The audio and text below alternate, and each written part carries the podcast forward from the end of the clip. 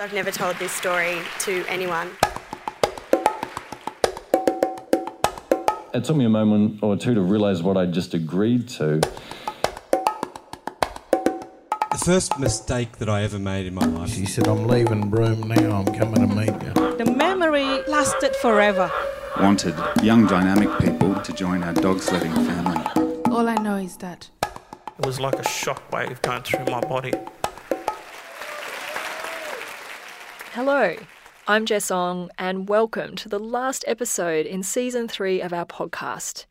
In Darwin, where we're based, the name Timmy Duggan is one of the more familiar ones. Timmy was, after all, the first Territorian to play in Australia's National Basketball League at the height of the basketball hype in the 90s. I'm talking basketball cards, Magic Johnson, probably Space Jam. Sit back and listen to where it all began, starting with the old Daly Street basketball courts and four, yes, four hoops in the backyard.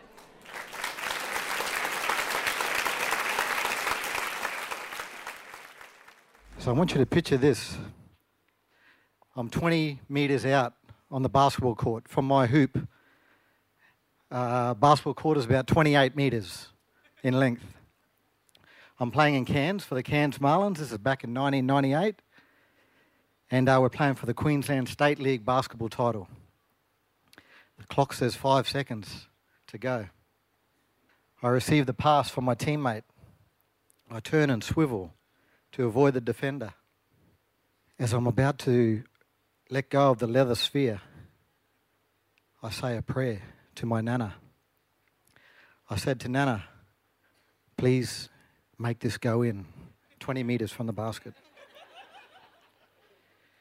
So my hoop dreams began just over here at Daly Street, watching my uncle and my dad play, and um, later on at the uh, Marrara Basketball Stadium.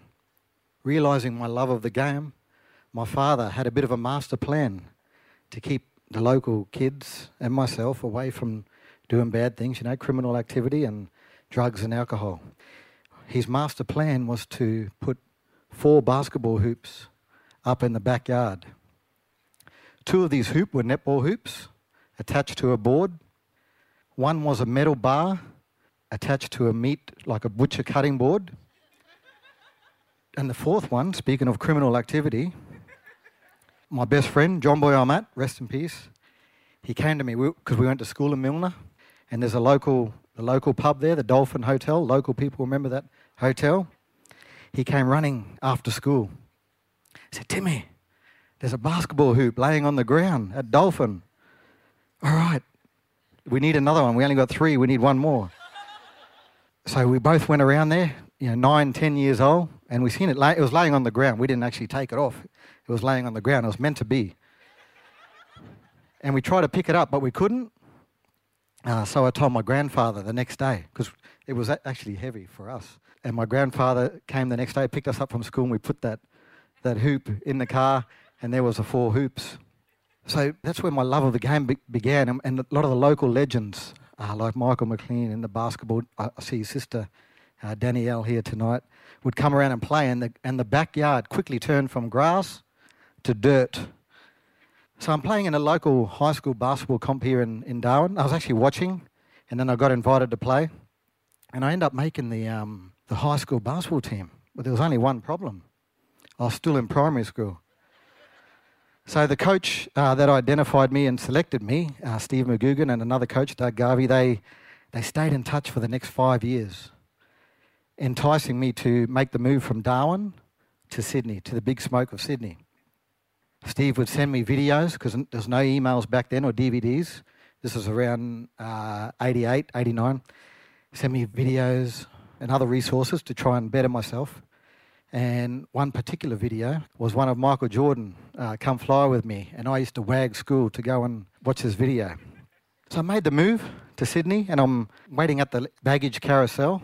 I'm waiting, waiting, waiting for my, for my bags to come out. And, and everyone said, oh, it's going to be hard, you know, moving away from home. And to this day, I, I was a 15 year old kid. I, I still haven't seen those bags. That's not funny.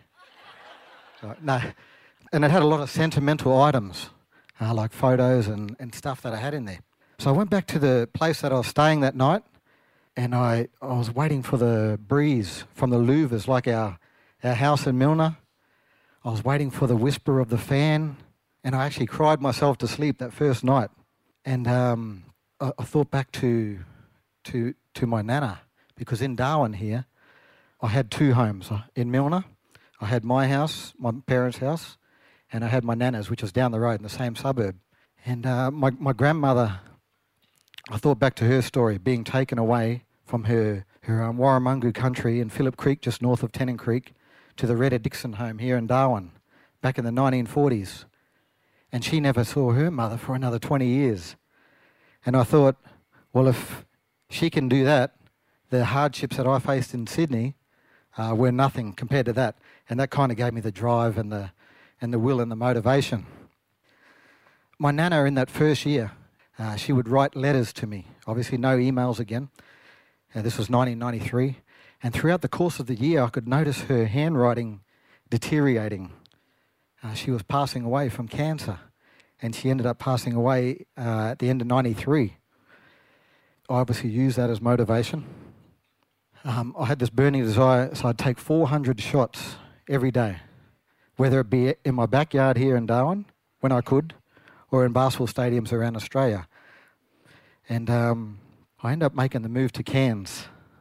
And the coach at the time gave me the keys to my stadium. So this was like my second home. And it kind of reminded me of my backyard here in Darwin. I would go in there at night with the, my other teammates from Cairns and we would um, shoot with no people in the stadium, just us and the hoop. So let me take you back to that shot that I started off with. I need some involvement. And first, I'm going to put a bit of whistle here. Okay, that means I've got your attention. I need a countdown, all right, to take you back to that shot in Cairns that I started off with. Okay, we're going to count down from five. Let's go. Five, four, three, two, one. So I launched it. As soon as it left my hand, I knew it was going in. And it went straight through the net. String music, swish, nothing but net. And as it went in, as it went in, I acted all calm, but inside I was really excited. and it gave us the momentum to win the, um, the, the, Queensland State League basketball title. This was in 1998. And then a couple of, couple of weeks after that, we won the national title, Australian Basketball Association title. Because we had a, such, such a good year, I got a phone call about a week later uh, from the Brisbane Bullets, team that I idolised as a kid. said, Timmy, uh, we want to offer you to come down to Brisbane, play with the Brisbane Bullets. And then I said, um, give me a couple hours to think about it. I called them back and I said, uh, I'm going back home to Darwin for a little rest and a break. What an idiot. What an idiot. That, that was my biggest regret of my whole basketball career was rejecting that offer to go play with people that I idolised like Leaping Leroy Loggins and, and, and the Brisbane Bullets. So I've been, I've been back home now for about 10 years, and I use my Hoops for Health program. And we go into Don Dale uh, weekly, every Saturday morning, uh, the Don Dale Youth Detention Centre. Where the Don Dale Youth Detention Centre is housed now used to be the old men's prison. And every time I walk in there, it reminds me of visiting my grandfather in the early 80s. That was his home for a year. Now it's the home for these kids who don't, who some of them as we've heard before, may not have a home. I think back to my dad's master plan of keeping me out of Don Dale and, uh, and other places. So now I'm surrounded by all girls, my daughters.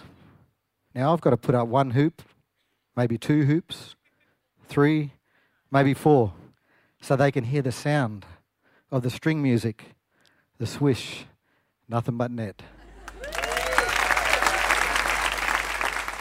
Timmy told his story at our event where the theme was home. And if you want to see that buzzer shot that Timmy talks about in his story, look up Timmy Duggan Buzzer Beater on YouTube.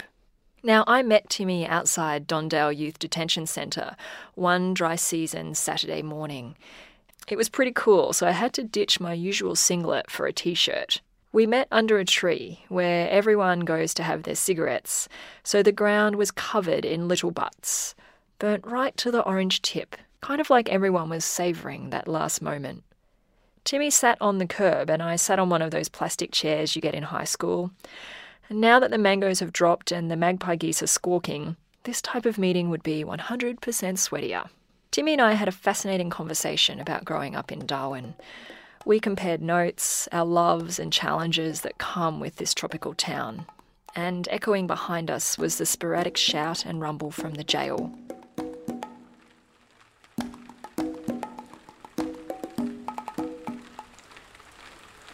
The wet season has arrived, and so we're going to enjoy the rain for a little while. But stay tuned because we'll be back in your ears in just a few months with more tales from this remarkable corner of the world. This podcast episode featured sound editing by Rosa Ellen, music by Lajlo Hassani, story production by me, Jess Ong, with funding support from Darwin International Airport. Thanks for listening.